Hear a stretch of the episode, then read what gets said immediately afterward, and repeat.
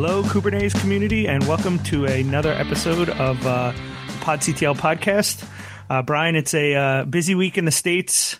Um, a lot of uh, votes being tallied, and uh, by the time you hear this, there still will be elections that probably won't be called yet. Yeah, yeah. I thought we might call this uh, this, this show Poll C T L, but uh, you know, congrats to everybody who who hopefully went out and was part of the the electoral process, get out and vote and all that stuff. So, um, yeah, so that that went on. Um, you know that uh, you know changes in, in things, and then uh, you know obviously. Last week, we talked about some news, um, you know, that involved uh, uh, some consolidation. This week, there was some further consolidation of the Kubernetes community. So you want to talk about that a little bit? Yeah, yeah. Um, our friends at Heptio uh, got acquired by VMware. It was announced at VMworld um, earlier this week. Uh, VMworld Europe, I should say, in Barcelona. It was announced that they acquired uh, Heptio, and that it's going to be rolled into their uh, Cloud Native business unit, focusing, uh, obviously, still on Kubernetes. Yeah, so congratulations to the to the Heptio team. We've uh, you know we, we've obviously talked about um, you know the the role that uh, that Joe and Craig had uh, early on at Google, and you know you know part of bringing Kubernetes into the community, and, and obviously Heptio has um, you know taken a role in, in terms of you know trying to be sort of the flag bearer of uh, you know open source um, you know. Not not distributions like a lot of vendors have done, but they've really tried to be, um, you know, the, the company that's going to the wave the flag for, um, you know, people doing it just using upstream bits. So, um, you know, be good to, you know, good good for them. Congratulations to them. But it does it is sort of further consolidation in the Kubernetes industry, which I don't think should be a surprise to anybody. This is what sort of naturally happens, uh, you know, in our in our industry. Anytime there's lots and lots of options, and uh, you know, you got to figure out a way to make, you know, business work. Uh, you know, maybe sometimes a little more consolidated. Yeah, yeah. I think, um, you know, there's uh, there's usually a lot of, uh, you know, both sides of, of, of, you know, how people kind of market exits uh, when a company gets acquired, you know, as far as, oh, this is, oh, they, they ran out of gas, or, oh, this is a great thing. Um, I think, I think, um, you know, as we're seeing more and more consolidations, definitely isn't the end of it. Um, but I think it's it's a it's a good match um, for VMware, who's uh, more newer to the community. So uh, bringing in a, a company that has uh, you know been around a little bit longer and and been deeper involved in the uh, in the Kubernetes community, I think is uh, is a good match. Yeah, yeah, absolutely. We uh, we ran a little poll on the uh, on the PodCTL Twitter page uh, this this week, or on the you know the, the Twitter feed.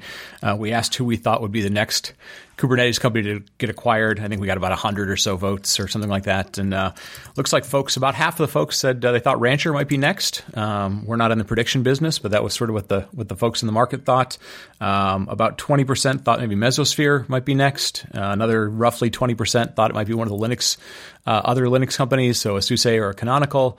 And then about uh, ten percent said maybe somebody like Platform nine or somebody else who is, you know, kind of in that, um, you know, managed Kubernetes space. So, you know, the, the market tends to very much stay still think that uh, you know there's there's some other acquisitions or other consolidations that may happen out there.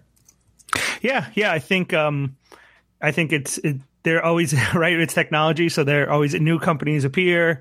Uh, some you know stay standalone, some get acquired. So even as uh, you know, there's more consolidation, there'll be more new companies popping up too. Yeah, yeah, absolutely, absolutely. So, so I thought, you know, kind of with with uh, a little bit of consolidation being in the in the background of the last couple of weeks, uh, you know, with with KubeCon and and Cloud Native Con coming up here in a couple of weeks in Seattle, I thought maybe what we do is is talk about kind of not a, not a state of the industry, um, but but sort of to say, okay, you know, we're three years into into Kubernetes, you know, a couple years into sort of the mainstream of this KubeCon, Cloud Native Con, um, you know, how.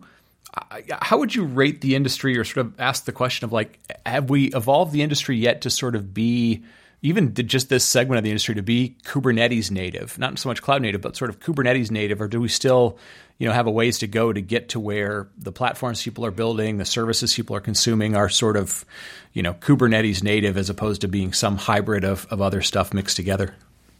Yeah, I think I think we're I don't think we're there yet. Um, I think we're getting there. I, you know, if I was a you know user end user of Kubernetes, the things that I would you know the markers I'd be looking for would be to the point where um, I don't have install instructions for different Kubernetes you know for something on different Kubernetes platforms. Like that was one of the things we saw when when um, things like Istio and even um Knative first rolled out was, hey, here's here's a link, link to a bunch of different uh, install instructions for each Kubernetes distro. When you, but when you when you started to dig into them, um, you saw that it was basically the same instructions for the actual install part. It was some different setup stuff, which wasn't really um, you know specific to that install. But I think that's the type of things where where hey, I know this is going to work.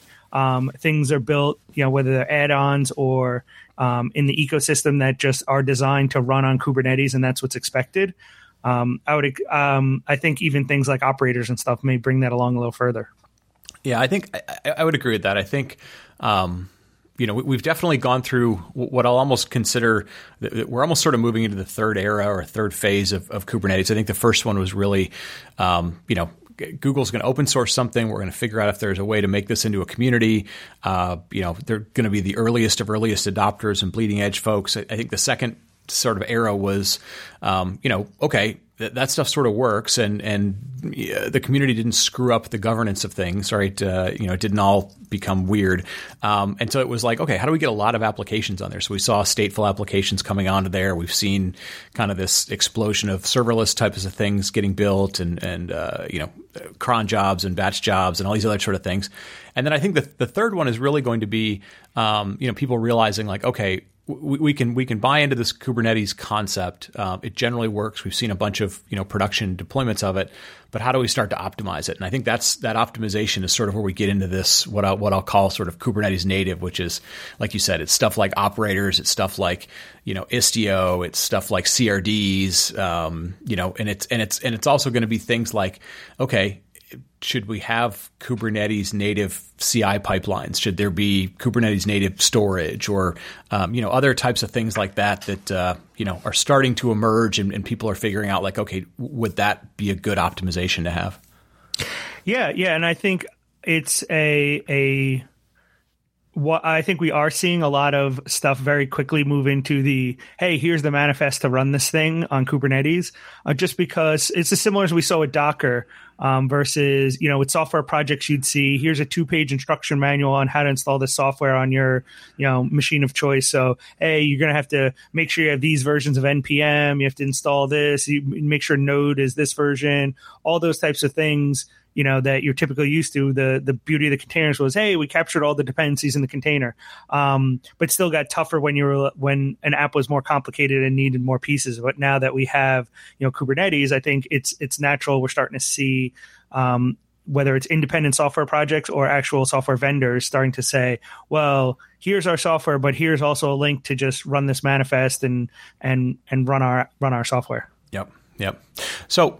Let me step back a little bit. I, I've kind of been floating around there. I've been, you know, using this term a little bit so far on the show and, and in other forums, like sort of Kubernetes native.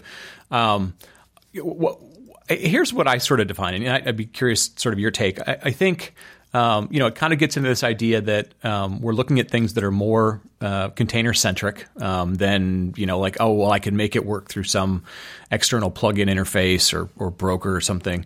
Um, I, I kind of feel like it it has awareness of Kubernetes scheduling. So you know, this is where we see things like operators and other stuff leveraging the C R Ds and all.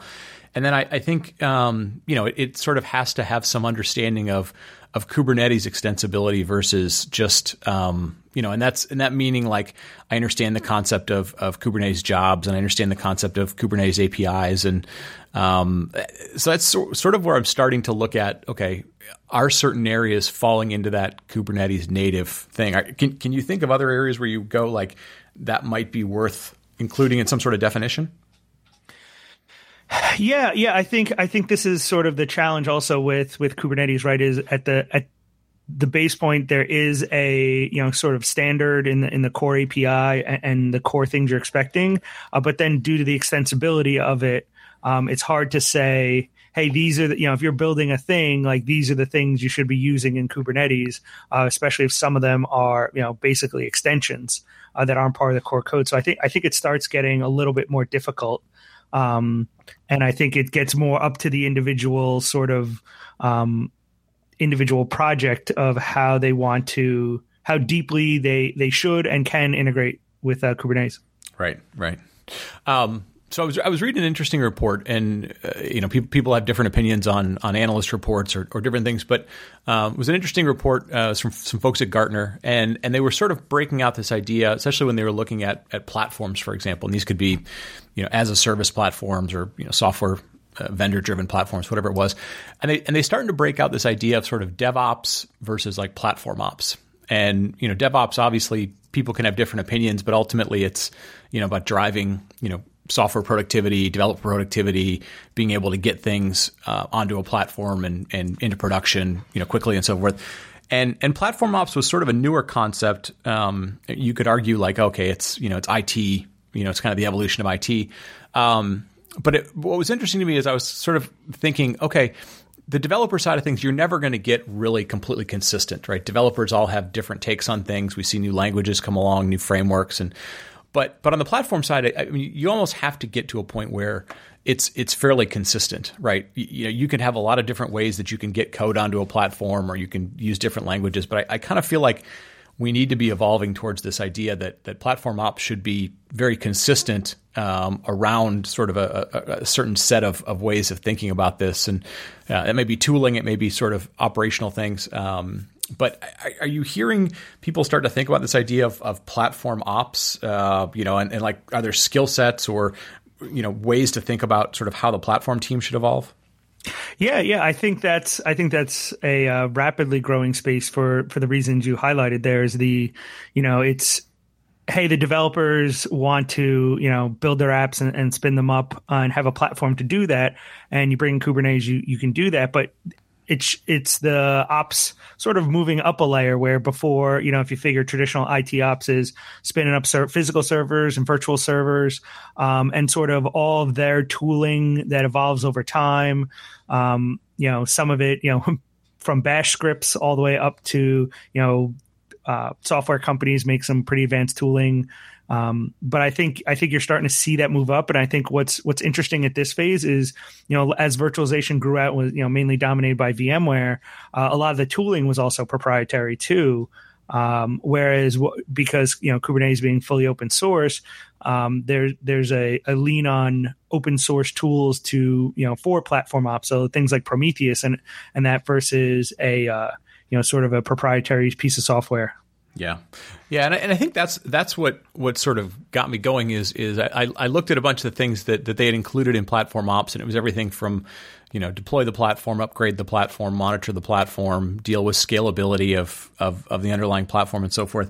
And, you know, I was like, okay, we've seen different approaches in the market for how to get Kubernetes out there. Sometimes it's it's kind of the, the core element of the platform. In other cases, it's kind of a silo of of some other platform. And I was like, you know, I, I can imagine if you're trying to manage multiple sort of silos of things that, you know, maybe are containers or they're some other abstract for getting for getting applications on there, you're you're going to make things fairly difficult for the for the ops team. So it's like, should we be encouraging, you know, more and more uh, of the the people that are going to be doing platform ops to go like, hey, we should be pushing for Kubernetes, because ultimately Kubernetes has has gotten to a point where It, it can manage most types of applications. I mean, we've seen deployments of everything from sort of big data to IoT to web apps to you know lifted and shifted applications. It runs Linux. It does can, it does uh, Windows and stuff now. Um, you know, I, I feel like more and more we're going to see companies saying like, I, I can't afford to essentially have two silos of of platform ops just to be able to get applications onto something that that deploys applications quickly. Like we'll see. I think I think we're going to start to see more and more these platform ops tools become sort of Kubernetes centric or Kubernetes native. You know, Prometheus is a great example of that. Uh, you know, operators, I think, is going to be a, a very, you know, strong player in that category. Um, but, you know, it may evolve into other things as well. It could be, you know, C I platforms. It could be storage. It could be a lot of different things. Yeah. Yeah. And I think uh, one thing that is, is sort of nice to see in the community too is um, because, um, you know, the, the wide spread of Kubernetes, teams looking to try to stay in the mainstream, um, which is a, a good thing, I think, overall, where traditionally a lot of times in I T, you're looking for the perfect thing or the best thing, and you may pick some obscure tool or or something like that, where, you know, things seem to coalesce around some of the things uh, pretty quickly. You know, things like Prometheus for monitoring and other things like that, where it's basically like, yep, this is this is what everyone's using. And then you see even the stuff like, um, you know, like downstream uh, stuff like OpenShift adopting it too, instead of, you know, staying, you know, on on some of the older stuff. So I think that's that's a nice piece of it too, is to see it's all going uh, sort of roughly people staying in the same tool sets. Obviously, you have to evaluate what makes sense for you and your environment, but I think that's a, a nice thing we've seen in the community. Yeah. Yeah. Well, and I and I think we've seen what what, what we always see, which is, um, you know, there's there's sort of there's the sort of the purity angle, which is where things tend to start off with, you know, everything old is bad and everything new is going to be great and we're going to fix everything. And then there's, you know, the reality of like, okay, I got to plug this into existing systems. And so that's why we get people going, well, you know, I'll just plug Jenkins into this. There's no reason not to use that. It's what we use today. And then we start to see things like, I don't know, a Jenkins X, which is more Kubernetes aware, or we see, um, you know, storage platforms that come along that are more container centric, as opposed to people just saying like, oh, well, I'll just use a, a storage plugin for my old legacy uh, storage array or something like that. So I think we're going to see that. There's another area that I, I think was sort of interesting. And I was talking to, to James Governor from Redmonk about.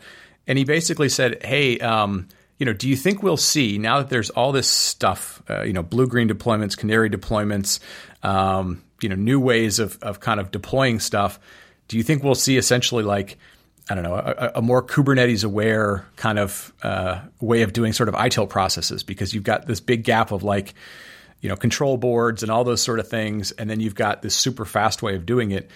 But not everybody trusts that super fast way of doing it. So will there be something in between, which I thought was sort of an interesting thing of going, okay, instead of totally going forward, do we move back a little bit to deal with the fact that we've now built these systems that can go super fast, but maybe don't necessarily have the the governance built in that people might want? Yeah. Yeah. I think it's, um, you know, I think it's a, it's a technology evolution, and uh, also a, you know, organizational evolution. You know, I've seen things like like DevOps and DevSecOps and, and things like that. I think it's also sort of a cultural policy uh, sort of evolution too, where, you know, some of the things we see in place in customers where they say, oh, well, here's our limitations on our platform, and it's it's based on sort of policies set in the mainframe days. Um, so I think that it's it's a at sometimes, you know, move fast and break things. You're you're breaking a lot of things, and it's it's not necessarily a good thing. Yeah.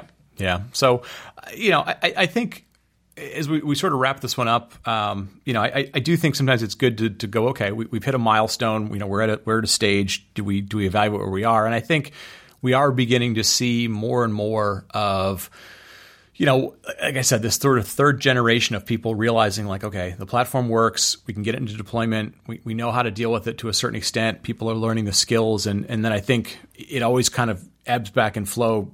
back and forth between, you know, people evolution, technology evolution. I think we're going to see another technology evolution of, okay, how do we make these platforms, um, you know, much more efficient, much more automated for both apps and platforms as we get into twenty nineteen and sort of, you know, kicking off at probably KubeCon to a certain extent, and then kicking off into twenty nineteen, and and definitely something people should should kind of be paying attention to, I think.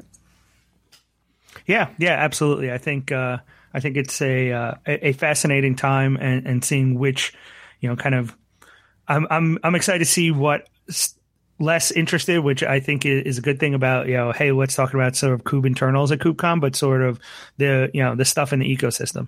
Yeah. Yeah. And I, you know, I think last year the big talking point was all about service mesh. Uh, you know, Istio was, was kind of the buzzword. Um, you know, I think we'll see some other things. I think we'll see some talk about federation. I think operators will, will, will be a big deal. I think there'll be some other stuff. Um, serverless with Knative, I think, will be talked about a lot. So, you know, the, the good news is it's, it went from, you know, sort of an add-on thing with, with something like service mesh to a bunch of things that are going to be, you know, much more, much more sort of Kubernetes integrated. They're integrated in the C R D and, and, uh, you know, they're, they're going to be a little bit different than uh, than what we saw last year. So it's good good to see the evolution, and uh, hopefully we get to see a bunch of listeners out at uh, out at KubeCon. We'll bring the we'll bring the microphones. Probably try and do some recordings while we're out there. Um, for anybody who's going, um, just a heads up, we do a we do a really cool thing the day before the event called uh, OpenShift Commons Gathering. It's um, you know if you're into OpenShift, um, it's a really great chance to talk to a lot of different uh, other companies that are using it, people that are curious about it, um, and you know there's obviously a lot of other stuff going on at KubeCon. So hopefully folks are out there. Hopefully we get to see some people. Come by, say hi. Um, you know, you and I will be around. Might be at the Red Hat booth. Might just be around and about everywhere. So, anything else this week that you want to you hit on? Uh, I think we covered a lot of stuff. No, no, I think that's it. Yeah. Very cool.